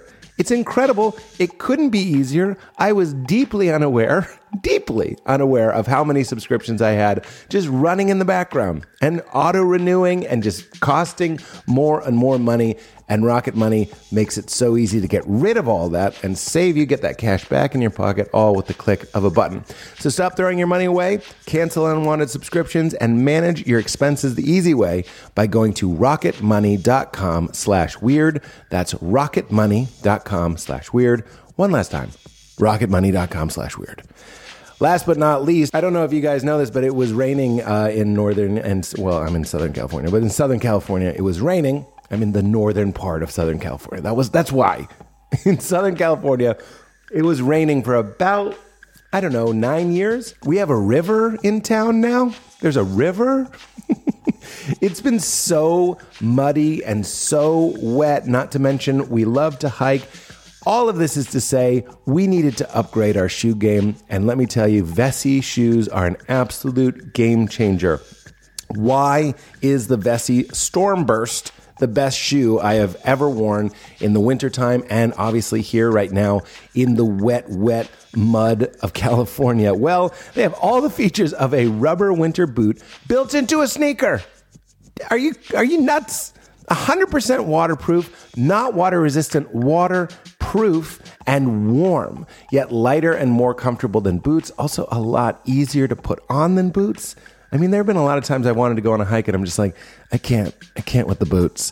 These are basically slip on. They have a rugged rubber outsole that gives you extra grip in wet conditions and added lining inside for extra warmth in the cold. And they slip on and off. It's quick and easy to get outside. They are made from Dymatex. What is Dymatex? It's a super soft knit material that keeps your feet warm in the cold but cool in the winter months and doesn't feel like it should be waterproof. Doesn't have that like claustrophobic, absolutely nothing happening in there feeling, but it is. It's absolutely it feels great and it keeps the water out. Super comfortable. I also think they look great. Something about the Dymatex looks like a designer pattern, so I get a lot of compliments when I wear them. Plus, they're awesome. They they don't slip on rocks. They keep you warm. They keep you dry, and they slip on and off like sneakers. It's an absolute game changer for walking the dog, going on hikes, and just keeping my feet dry. Nothing worse than wet socks. Nothing worse than wet toes. Guys, keep it keep it dry downstairs. Vessi are my go-to shoes by my door. Check them out in the link vessi.com slash weird for a pair of your Vessi shoes. All you have to do is click vessi.com slash weird and use promo code weird for 15% off your entire order. Thank you again, Vessi. Use promo code weird for 15% off your entire order. It's the only shoes you need because of how versatile they are. Show your support of the show. Vessi has saved my feet from those soggy, soggy socks. All right, everybody, get back into it. We're back. What's up? What's happening? Um, not when we're not grounded. That that was interesting to me. You sort of teased. I do feel like there's a million ways to go with you, and they're all interesting and they're all funny. Just another f- a nice a nice compliment. I do want to talk about the times in your life when you kind of lost your footing, when you didn't Oh, so know. many times. Tell me, like, was it your first break? Was that a tricky Uh, no, time? no, it was probably like, um, uh, probably when I was leaving Chelsea lately. I just was so sick of everybody and Yeah. everything and working and my voice. I was just so like. Was the tank empty? I just was p- pissed. I was pissed that anyone let me work that hard. Like I had written Mm. four books, gone on like four major tours while I was filming Chelsea lately in the 7 years that I was there and like no one stopped me. And like I would I was like why isn't someone looking out for me? Like I'm ex- Mm. I'm and then then eh, of course that's going to result in me not wanting to work. You know, I was just like fuck everybody. Is like that what you did? Did you take a long I time just off? quit. Yeah. Oh, I didn't know you quit. I quit my e show. I just quit on I think on Howard Stern, so that wasn't the best either. Like I used to Okay. do shit like that without thinking. Like I just assumed since I wanted to quit that everybody else knew it because I thought it, you know? So all these Oh people who thought they were just going to be on the show forever and ever were like, "Well, fuck, our ride is over." You know, not that they didn't contribute, but like it well, was that a was a Conan great thing. ride. I would talk to Conan about. Uh, he produced. This is the backdrop for my old talk show. So he, he, this is something that he told me was like he felt this obligation to not quit because he, uh, the the quote I think was something like because there's 300 people that work. here." Yeah, well, you get over that. Yeah. because you can't you can't do that you know i stayed Well, on for that's- two years because of that reason It's like staying for And- the kids. exactly and then eventually you get to a place where you're like Everyone i don't knows. want to do that so i was pretty out of control at that point in my life like i just was off the rails i had a really t- i was in a bad relationship um, like you know an unhealthy relationship and i was just tired exhausted and and aggravated Yeah. you Yeah. know and so then I, that was like bad self-care Did you figure out? I'm assuming yes, that no one is looking out for you in that way. Like no one, Yeah, Like in yeah, this business, no one yeah. is going to say. Even we my- Mm-hmm. talk about balance all the time on the show, and it turns out if people are on the payroll, typically nobody's going to go. Chelsea, I don't know if you Yeah. should write that fourth book. But even no one's going to tell you anything to like. No one's going to tell me what to do. Even my sisters aren't going to be like, "You're working too much," or like they think I can handle it because I'm not sitting there. You know what I mean? Like no one. It's not anyone's job to know except for you. Is that it? Oh, Like you're supposed to know when you're working too hard, and you shouldn't be like when you're young and you start to get successful. You think you have to do everything that comes your way, and it's not until you're older that you realize, okay, well that was a great foundational like ground that I lay but now I get to decide how often I'm going to work and when I'm going to work and if it's going to be worth my energy and time. I'm not trying to impress my publicist or my agent Yeah. by being a team player. It's Make like your life. I'm deciding what I do and Val how and I, I say do this all it. the time. We go, "Good life when?" Like you, you're going to wake up. Like Mm. so many of us are going to wake up and be like, "What was all that for?" Yeah. people are going to have an, uh, certain amounts of money. They won't even be able to spend it. It'll be like Brewster's Millions. Like you can't. You're now you're 90, and Yeah. and it just was all work. It was Right. pushing a rock up a hill for somebody else, and and that doesn't just apply to show business jerks. That's everybody. It's like at what point do you start going like? I think we learned that during the pandemic. Like a lot of people in life. I wasn't slowed alive during down. the pandemic. Yeah, I know you were I was cryogenically actually- frozen. yeah, I remember I, that. was with Walt Disney for those three years. Did something happen? You didn't miss much, actually. It, It doesn't sound like it. was kind of nice Sounds because like pretty lame. Actually, it wasn't nice. It was, but I, there was a Daniel Tosh joke where he goes, "I don't want to die. I want all of us to die." it was about like whenever the world was going to end. Yeah. Um, and I felt that about stand up. I was like, I don't want to take a break from stand up. I want all of us to take a break from stand up. Oh, yeah, yeah, yeah. I get that, yeah. I enjoyed. Ow. Are you okay? Oh God, no! I think I just kinked my neck. God Oh, no. damn it! Am I allowed to say that in here? Yeah. Great. You said cunt earlier. I know I was joking. I'm not asking for permission to say God damn it. We're too far to high five, but no. It was No, there. we could foot five. Is that it's happened before? Is that a thing? Oh, leaving me hanging on the foot five. oh, sorry. I was stretching my neck. I was stretching my neck because I broke my neck here. Are you? I'm Do you gonna need sue a? you. I'm gonna sue this podcast. No, it's okay. Well, Yeah. you'll you'll win. you'll get seven cases of Magic Mind. that's all you can get. All right. Well, JK. that's good to know. Are you okay? Is there anything I no, can I'm do fine. for you? I just had to stretch my neck do you want an Advil PM? Take the edge off. to go to sleep. Yeah, no, no, you stay awake. Uh, But a PM usually indicates it's a nighttime. I take them in the morning just to kind of round out the edges of the day. no, I don't- Here's my question for you. I'm, I'm proud of it. Let's see how it goes. I could say that before any question. Are you a person that people just assume is okay in general, not just in your work? And then people are kind of like, like, have you had to learn how to say, because you are a strong person, Hmm. hey, that hurt my feelings, or hey, I'm not okay. Like, Hmm. I I have to imagine your sisters, your partners, the people that work for you might have had to learn Chelsea's not Oh yeah. always sure. ready to bu- Yeah. break through a wall like the Kool Aid. Sure, absolutely. and you, that is a process. How did you figure it I out? mean, I I know now and to ask for help, but like everyone knows if I get stressed out, I don't really. I mean, I'm pretty straightforward, so it's not like I'm ever pretending. Like if I'm Right. stressed, I'll say I'm stressed out. I'm dealing with Right. this issue, but uh, yeah. So you did say like, should I be doing four bucks? And people were like, Oh, no, no, not during that time. Yeah. Now I'm at a point where I can do that. But yeah, Yeah. no, I think everyone was just thinking it was going great. So it was going great. And then it wasn't. You know, everything works until it doesn't, until you're like out of gas and you're just like, oh my God. All I wanted to do was like leave the country and not speak publicly for a year. Like Yeah. I just didn't want to talk. I was sick of myself. that's why like like Chappelle's thing, for example. Like, there's a Yeah. part of me that was like, yeah, I get it. Yeah, I when you're understand that. completely out of, you just said it basically. Yeah. you were like, I wanted to get out of here. And did you after you quit? Forgive me for not knowing, but did you Um, basically? I, no, don't worry about that. I bury uh, I yourself? took a year off. oh, I got a Netflix deal. Netflix, w- I signed a deal to do a talk show. First, they, I said, I don't want to do a talk show right away. I need a year off. And they said, sure, you can take s- a year off. But I said, I ca- I'd like to do a documentary series with four documentaries. And one of them was the ayahuasca episode. And so I and and they said, sure, do that, and then I'll start my talk show the next year. And then I did the talk show for two years after that, and then that was it. And then that was not that was not a good experience creatively for me.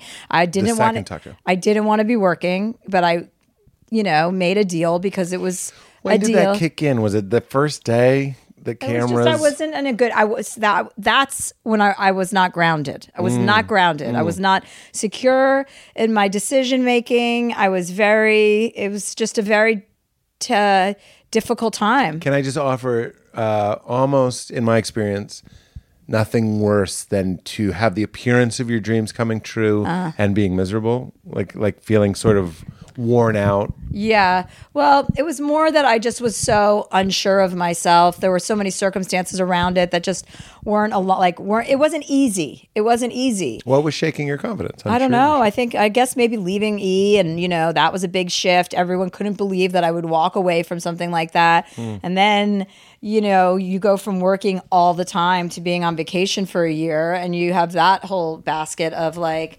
thinking. We and just you're- said this. The things that make Yeah. you successful also make it impossible for you to enjoy your success. Often, like it's hard for you to go. What was it like the year off? Like you, you. Mm. Oh no, it was amazing, Oh, but it was, like I just then I just became disassociated from my work. I was like, oh well, I'm just not going to work anymore. And you're like, well, that's not a good plan. You got to work. Like I needed to find the balance of because I really do like to travel the world, and I didn't do just- like my time off. I didn't like being. I felt like I had a boyfriend I couldn't get off of. You know, like that wouldn't get away from me with that Yeah. show. Da-dung. I was like, I had to be home in LA like 46 weeks a year, and I just was like pissed. I'm like, Yeah. I want to go f- fucking. I want to go somewhere and live for three months. Yeah. I want to go buy a house in Spain. I did. You know, Yeah, I yeah, yeah. did the things I wanted to do, and then you kind of come back around. Plus, Trump had been elected. That was very upsetting to me. This is right before you were frozen. yeah, that was when I had to become frozen. I was, and then yeah, they reduced me to an embryo. Oh, you were a little froze, and then they regrew you. Mm-hmm. Yeah, that's great. yeah, it's amazing what they can do. and they can download your brain. So you okay? I, it's funny. I was wrong a couple times, like trying to guess what you were feeling, because obviously I was projecting how I sometimes feel. Yeah, I like think being that's what burned you out. were doing, Yeah, for sure. projecting. Mm. Yeah, no, I absolutely was, but with a good intent. Hopefully, to see you light up and be like, yes. But it was interesting. you were more like, I'd, I this is this is keeping me in L.A. Yeah, Yeah. I felt tied down. Tied I down. like to be free. to a bad boyfriend, is what you said. Yeah, tied down to yeah, in more ways than one. Like literally, I had a bad boyfriend, and also the show felt like a bad boyfriend. Right. There was like a bunch of bad boyfriends, and I just wanted Right. to be free. Like, and I wanted to go and like s- spread my wings in a sense. Well, that's really interesting because I, I love your I love your gram. Oh, thank you. I had to fucking remember what Graham is short for. Yeah, Graham. I was like Golden Grams. I'm like, where would- did I do a Golden I Grams do commercial? love Golden Graham. I fucking who fucking doesn't love Golden Grams? I mean, uh, Jeffrey Dahmer. I know he probably Yeah, he loves probably them too. Let's be honest. Um, goes great seems with like he's pretty humans. open to putting anything in his Oh, mouth. That is so- uh, true. That is true. Golden Grams is the unsung cinnamon toast crunch, and we all fucking know it. I don't know. It's better than cinnamon toast crunch. Okay, fire. I I Fire. will say that Golden Grams is better than cinnamon toast crunch. Cinnamon Cro- toast crunch is like a B plus, and Golden Grams is an A. Look at my face. Yeah, Golden Grams is the I name a cereal better than Golden Grams. Reese's peanut butter puffs. No, that's not real. Honey Nut Cheerios, maybe not like a but- classic. Like if you want a Well, classic. yeah, but that's that's not superior Can to I Golden say Grahams. something? Honey Nut Cheerios with almond milk is better. Well, everything is better with almond milk. Facts. That's funny. On Hot Ones, you called almond milk pussy milk. Well, that was before I started drinking it. I always become a hypocrite. Whatever. I was against drugs too at one time. Really? Yeah, when I was like 14, I was like, I can't believe you guys are smoking weed to all my friends in high school. I was like, that's so irresponsible. You guys are such idiots. And Is then this I your tried it. Mormony kind of thing? You know, I just thought it was like, you know, I don't know. I just had to have an opinion about Yeah, it, even yeah. though I was based in nothing. In my punk rock band, we had a, a, a song uh, called Fry the Fish, P H R Y, Fry the Fish, Uh-huh. the band Fish, about how you're an idiot if you sit in a lawn chair and take psychedelics. Oh, and look at me right. now. Take a look at me now. Sorry. Yeah, exactly. That's what that song's about, actually. I, I, I think I know that. Okay.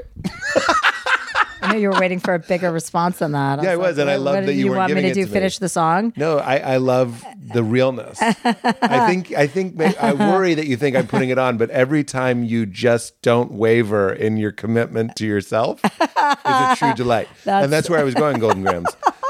Your gram, I know lots of um, men and women. Frankly, uh, I'm a man, but I know a lot of And women. I'm as a well. woman. it's like Anchorman. I'm a man, and you're a woman.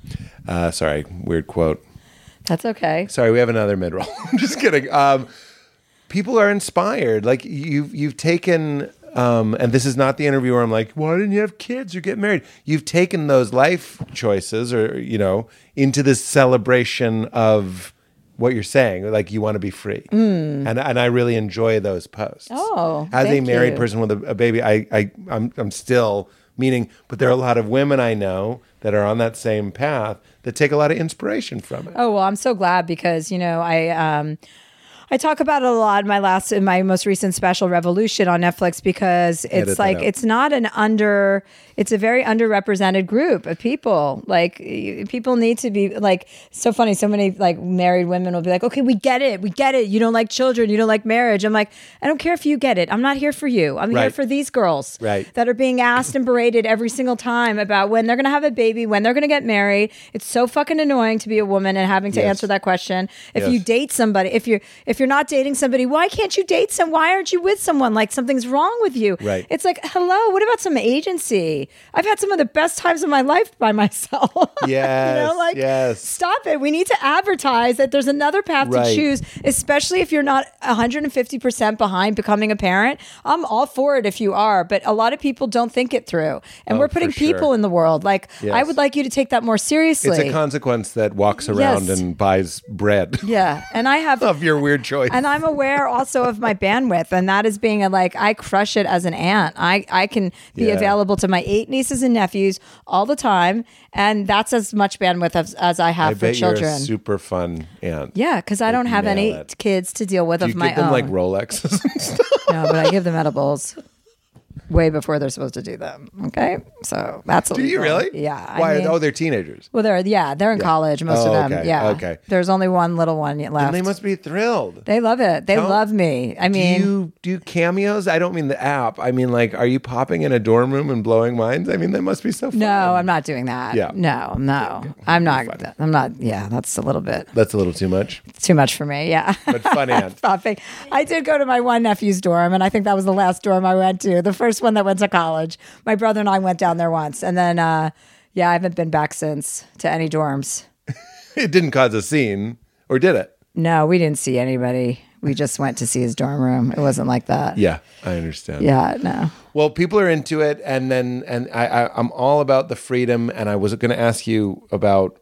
I, I grew up in New England, and it always struck me that the the witches, the the women that were accused as witches, like calling them witches, The Witches of Salem. the witches of Salem, yeah, Salem Town, which is now Danvers. oh, they Yeah, changed fun it. fact. Well, Salem is uh, Salem Village is Danvers, and Salem, where Salem is, nothing of historical import happened there. That's just a fun snooty thing to say if you're from New England. Oh, okay. And a lot of people don't know that, so you can be a real piece of shit. Okay. But everything happened in Danvers. It's called Danvers now. Anyway, um, those were single women that were usually, I think, attractive and unmarried. Mm-hmm. And so what I'm saying is, even in 1692, I think we're still kind of living with some of that. What are these? What are these women doing? Withholding their eggs from men? Or uh, I'm wondering what your take on why so hard culturally. Well, I mean, we're like baby makers. You know, Right. it's like a societal construct that was created for ma- population, but we're overpopulated. There's too Right. many people. Right. We can't absorb this. The, the- we're just we just exceeded eight billion people in this world. Yes. And nine billion is the max. Yes. China, luckily's population is the one country that's gone down because of their one baby rule. You know that they had for so many years. I think I don't know. Do they still have that rule? Uh, that you have Yeah, I to ha- haven't like heard one about it since- anyway anyway, their really their population is has diminished for the first time in like 40 years or something. Yeah. So, um, but it's it's just pretty. I, I just think it's all bullshit. Like anyone who tells you what to do or you're expected to do, and I just think all of that's bullshit. Like you have to really understand what your purpose is and what you're good at, and then try and just like whatever you can do to like spread good vibes. it's funny here sitting on this couch the, in our lives i feel like that's kind of commonplace like n- nobody can tell you what to do but i actually think what you're saying is super super important and can't be repeated enough because there's a lot of people i'm from boston so i had family members that i swear when they were in boston they were still under this like spell. There was like a spell that you have to do certain things. I, I swear, I've seen gay people pretend to be straight. I've seen people that didn't Oh want to have God, kids how tragic. have kids. uh, Can you imagine having to pretend? Also, listen, like let's not not or just straight people thinking they had to get married or whatever. Well, right, but I mean, yes, it's all fucked up. Like Yeah. to have to pretend that you're something that you aren't is terrifying and horrifying. And also, I'm a white, straight, cisgender, cis female. You know what I mean? Like, so Yeah. it's not like I have came up across against all these challenges. Right, right, you right, know, right. I'm pretty confident because my Right. life hasn't been that difficult. right. You had a lot more advantages than me. Yes. but yes, I, I mean, I probably, I probably did. With these boobs, I probably did have more advantages than you. I mean, it's not like I had a hard that time. was a good breast stand. accomplishing my goals. it wasn't that hard. I mean, I've been through traumatic situations. Yes. But I haven't ever come up. yes, you didn't have systematic oppression. Yes. Yes. Um, have you ever seen a ghost? You seem like a lady that's seen a ghost. Um, I don't think I've seen a ghost. No, I, I Really? felt I felt a ghost before. Tell me. I mean, I don't have a great story about ghosts because, again, really not my problem. You know what I mean? Yeah, sure. Like I'm not going to get scared about a ghost, but I had a ha- boyfriend who had Was he a ghost? he had a haunted house. He was haunted, and his house was haunted. Oh, no. And there was definitely a ghost in his house. I mean, that I felt hundred percent that that was a ghost. Really? so Multiple it was times. Just a vibe. Yeah, like doors slamming, cold breezes, footsteps, like f- it, Chelsea, this is a good ghost story. yeah, yeah. I just stayed away from that part of the house. It was a part of the house. Yeah, a little bit. The ghost wing. yeah, kind of. And why didn't he move? Because it was like a, s- it was his summer house, and he, Summer ghost? yeah, summer ghost. He was summering there. Mhm. He was actually from Nigeria, and he summered in yeah in the Cape. Again, Cape, yeah, Cape Cod. Yeah, Cape Cod. I we had a cottage in Cape Cod and we thought it was haunted too, but we were kids. Everything's haunted. Yeah, I mean, I Cape believe feels things are haunted. probably haunted. Yeah. There's what about people a UFO? lingering around. UFO? Yeah, probably. I mean, I, I haven't seen one myself, but yeah, I, I could believe all of that. Here's one I bet I don't I, I, I've been wrong so many times I couldn't be more happy.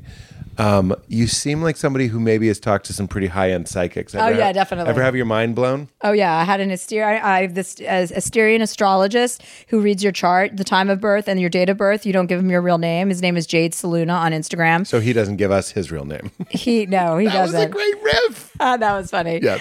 Um, uh, I had to tell you. and uh, you did because it slipped. I didn't get it. Um, but So he won't tell us his name either. I, I've I've been to him and he fucking rocked my world. He gave me specific dates of things that were going to happen and they happened. Really? Like oh yeah, just it was incredible.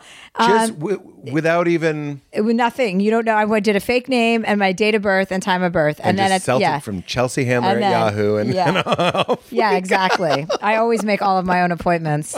Um, so so that's incredible. Uh, and then I have yeah. There's a psychic that I talked did to. it go into the future though, or was it just stuff yeah, that it was had all already about happened? what's going to happen this year, the next year, the next year after that. It was like an overview of my chart, and like he described the last five years of my life in, in, in the most apt description that was true. Everything he said was he's like, You're just coming out of this cycle, and this happened, this happened, this happened, this happened, and everything had happened. Wow. And I was like, Holy shit. And then at the end of the phone call, he's like, Who are you? And I'm like, Chelsea Handler. And he's like, Oh my God, I'm coming to one of your shows. I have tickets to your show. And I was And like, you "Sh- um, went, you're wrong about that. I'm like, guess who's going to be my fucking friend? You. ah, And did then, you meet him? Yeah, yeah, I've met him. He's come to my show, and now we're friends. So, and then I have this other woman that I talked to, and she's been right on too. So, I mean, I I've been to therapy, and I'm, I'd rather just talk to a psychic and an Yeah. astrologist at this point. I'm like, it's always good. They always have great things, and it all happens the way. I, I feel like when you're um, open to those things, Yeah, more things become come to you. Like when you're really it's like close you're minded. kind of opening a door or something. Yes. Yeah. When you're really close minded and you think all of that is bullshit, then it is. Yeah. And you don't notice the little things because there's kind of like little mysticism and a lot of different things. And Yeah. Brandy Carlisle uh, talked about it in her book. She uh, there was a sentence that said something like never underestimate mysticism, like coincidence and and when things feel aligned. That's why or- I'll take a low grade synchronicity. Remember earlier? Yes, I was like, yes, oh, that's yes. the same thing. I'll take it. Right. Val and I say, count it, meaning like, what's the harm? It's it's nice. And the longer we've been together and the more I, I don't we get into that flow, the synchronicities get nuts. Like like what, what was it? Some, I, I ordered socks on Amazon. This isn't like a phone listening to me thing. And then Leela, my daughter, and I were watching some cartoon, and they it was like Elmo was opening a gift. It, it's, so I order the socks. Then we go downstairs and turn on the TV. It's mid episode. He opens the box and oh, it's Daniel Tiger. It doesn't matter. But he's like, "What's in the box?" And I'm like, "I don't know, fucking a ball or some dumb shit." It was socks. Like it was pairs of socks. I know that doesn't. They, they never sound that great in the retelling, but in the feeling, you're like, just these little breadcrumbs of like, oh, Mm-hmm, yeah. Mm-hmm, I kind of feel in a flow or whatever. And yeah. those psychic things can feel that way. as yeah, well. yeah. So I'm open to all sorts of bullshit. yeah, that like that. I like it. Yeah, Me too. I think it's it's like the attitude of magic. We, we've also said on the show, it's like you can be that for other people. Yeah. you know what I mean. Like if I'm bad example, I pay for your meal. Like in that moment, I'm the universe winking at you. You know what I mean? Like you become an agent of those types of feelings for other people, and then they're real. In the same way that I make Santa Claus real to my daughter, I eat the cookies. Uh, the joke was that Santa is real. I pee out of his dick. Like he's me. Do you understand? Does that make sense? Yeah. Like Santa isn't real, but I'm Santa, so Santa is real. Mm, Yeah, Also not. It's both. yeah. I get it. Have you ever almost died? Probably. I mean, I mean, yeah, I've been in some close situations. I don't think I've almost died, but I mean, No What's the uh, riptides. nobody pulling you out of oh traffic. no, I've been in some riptides. No black diamonds. Riptides. Oh, you've been pulled away from the shore. Uh, yes, yeah, I have been. Scary. Scary. Who saved you, Jude Law? I saved myself. Oh, nice. Your inner Jude Law. I was in Hawaii on the North Shore on Oahu with my sister, and we got in the water, and we shouldn't have gotten in the water, and we got swept out. And then the lifeguards were all on the beach screaming at us for to come in, and she and I were trying to help each other in. But we're, we grew up on Martha's Vineyard, which has, in our opinion, had pretty big waves, and we Yeah. thought we knew what we were doing. And Yeah. then uh, we were trying to help each other, and then finally I was like, "Everyone on their own." Oh my I separated from my sister and just fucking swam, you know? Oh. And she and I both swam and got in and were like for coming out. I mean, we were wrecked. And uh and it was so funny. Shauna's like, "Thanks a lot." I was like, "Listen, we, we're not going to get, get get in together, holding on to each other." That's true. Probably true. Um, But I was definitely going to save myself at that point. this is why ayahuasca was like, we got to talk to this lady. yeah, exactly. That's why she's been holding that grudge for fucking ever. What a great answer. Yeah. Although most people drown, if someone tries to save Yeah, another and, person we- drowning, and we both they usually survived. both die. so that was a victory. That's what I'm saying. Yeah. A lot of times, if a if a lifeguard is trying to save someone who's drowning and they're pulling them under, the move is to to hold them underwater until they pass out. That's Oh. What I, don't anybody try that, but that's what I've been told. heard that one. because they'll kill you. They'll kill you. Yeah. I think you're supposed to also Or punch hold them. You're supposed to have them swim on your arm. So you have one arm out and you swim the other arm. And that way they're holding onto your arm instead of your body when you save somebody in the water. That's the last I heard. Oh. Okay. Real tip. Mine was just from like 19. No, yours is to commit a homicide. Yeah, kill so him. that's fucked up. okay, here we're at the spirit. This was such a day off for me. I gotta say, what a, what a thrill! I'm looking at my notes just to make sure I didn't miss anything, but I absolutely didn't because you're a delight. Nipples, by the way, was just you said in an interview, "Why can boys show their nipples and girls don't?" We don't have to talk about it. Well, yeah, you. It's I back to mean, the mother boys. ma- sh- yeah, the it's just not fair. Angel horror thing. Yeah. you know what I mean. M- Madonna. the Madonna. Yeah, Yeah. sex worker. As Sarah Silverman said, uh, Silverman is how she likes to pronounce her last name. Yeah, I've known that. Said that women can provide life with our breasts, Yeah. and now, and but we're still getting punished for it. You know, they just passed a law in Missouri that you can't, in the state legislation, that they can't wear, uh, women can't wear short sleeves. They have to wear suits. Really? Yeah, they're not allowed to show any skin. That's in Oh God. the state of Missouri. So I'm headed straight to DC after this. I'm heading straight to Missouri. Yeah. Love some sleeve. nothing gets me. That's how we reverse it, by the way, is if I'm like, nothing gets me hornier than sleeve. Uh-huh. Than like, just Missu- start than that. Missouri, yeah. And be like, Sleeves sleeve in it- Missouri, yeah, or Sleeves- sleeveless in Missouri. Sleeveless in Missouri. yeah. Starring Tom Hanks. That's a good one. we can do that. okay, do it. All right. I feel like between the two of us, you're going to make that happen before I will. Well, thanks for having me. I You're very mean, welcome. it's just, just great. We didn't talk about God. That was the last thing. We Okay. sort of touched Sure. on it. And I'm really glad that you feel good and I feel great too. But you, you we already teased it, so we don't have to go on and on. But I, I'm curious. Here's here's our way in fresh. Do you think death is the end? Mm, yeah, I mean, I think that energy, you know, transforms into something else. I don't think. I mean, Can again, I say there's a precedent for that? I've been trying to do this on stage. It's like you die, you go into nothing. But don't forget that the universe erupted out of nothing. Mm-hmm. So like, don't be afraid of nothing, because at the end, it, except when it's the beginning. Does that make sense? well, no, like- not really. But I think that Well, then let me say it three more times. I think that yeah, I think it's whatever you believe in. It's nice to have an open mind so that just in case, you know, I think there's something mystical there too that I can't put my finger on, but I definitely have a, a very um, close uh, relationship with my mother who's dead, more so than when she was alive. Like I know when she's on me or around me, Yeah. and I feel her, so I know that's that. on you, Like her energy's on me. Like I could see if I could feel her. Like holding your arm as you Near rescue me. her in the ocean. near me. No, she's never. Yes. She's like you know, like this, but it's an energetic thing, and the more Yeah. tapped in I got, got to it, the more I believe it. Hmm. So I believe in that. But I mean, who fucking knows? Whatever. Yeah, I'm gonna hope that that we transform. I don't want to come back again. I don't want to. Yeah. I'm not into reincarnation. Yeah, Like yeah, God, this was yeah. a really good life. I'd rather not come back and not have this kind of life. Dan, Yeah, and have to go to wa- and have to go to war or something. You know what Sure. I mean? Well, Dan Natterman had a great bit about that where he's like, I don't want to be reincarnated. What are the chances I'll be born in America again? Yeah, And I was right. like, that's, it, it's very funny. I mean, it's sort of what you're saying. Yeah. So you're open, not too worried about it. it you know, Eckhart figured it out here. Is that something?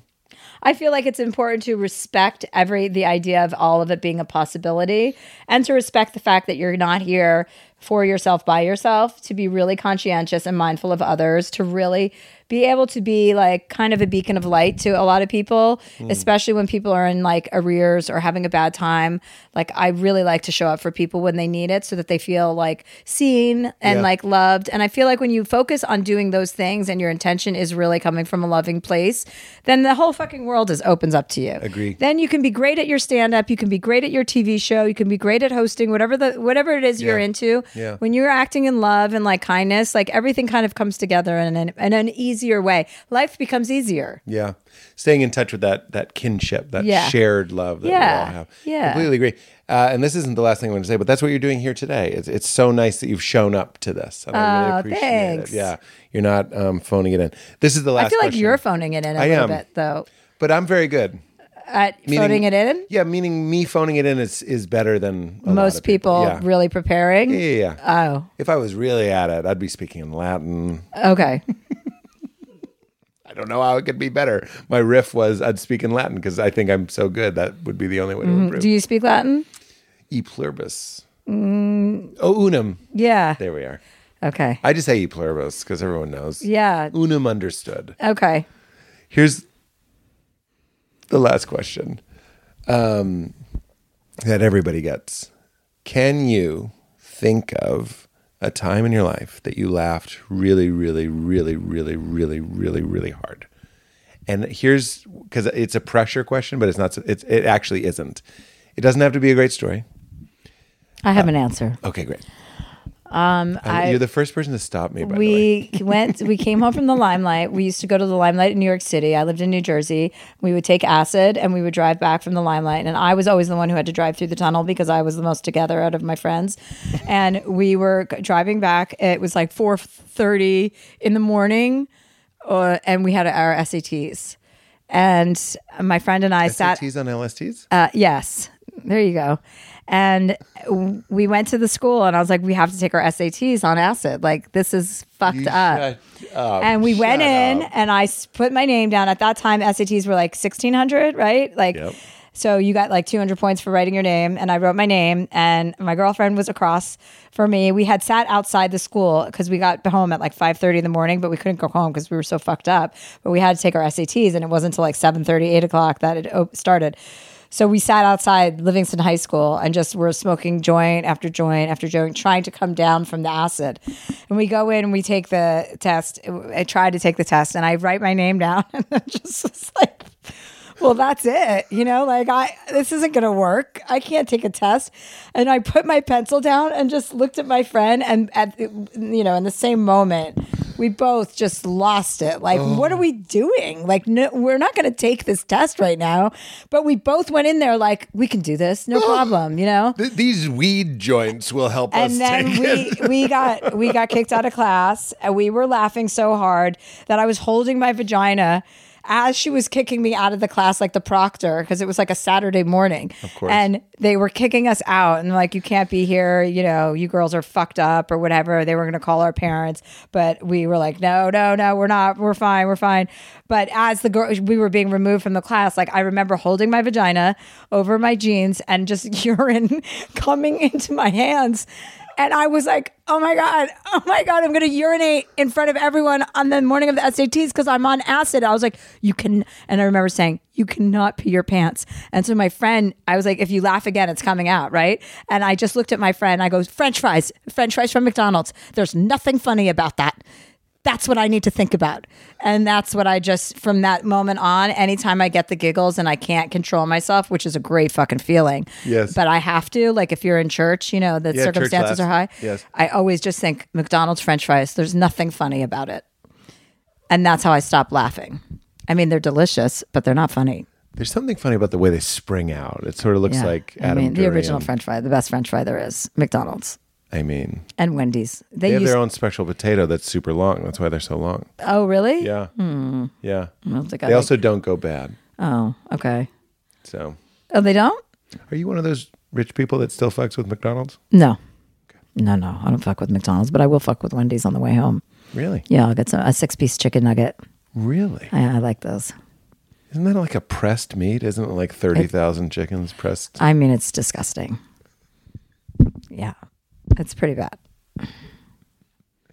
Well, this is awkward because everyone has to go to wendy's.com slash weird for 10%. I'm gonna be there. and- I mean, when this is live, I want to. I mean, when this podcast comes out, I'm just gonna be at the Wendy's all day that day. for a meet and greet. Yeah, M E A T. yeah, I love a meet and greet. I love meet and greets. Chelsea, I want to give you every compliment. Your Uh, Don't. delight, You don't have you're to. heartfelt, you're fun, day off, and you're also. I just want to say, like, you're incredibly high processing. Like you, like you, like you should get your brain scanned or something. Oh, high processing. What does Yeah. that mean? Like processed meat? yeah. Oh, Like thank chicken you. stick- you're Thank six you. piece- Am I a piece chicken stick? McNuggets up Oh there. my god, thank you. You're, you're total nugs, and I mean that is like such a compliment because you're so high processed. Thank you. Just brilliant. Thank you for doing this. Oh. Thank you. We have the guests say keep it crispy. It doesn't mean anything. It's not a trick. But would you say keep it crispy? yeah. Say goodbye. Keep it crispy. Bye. Bye.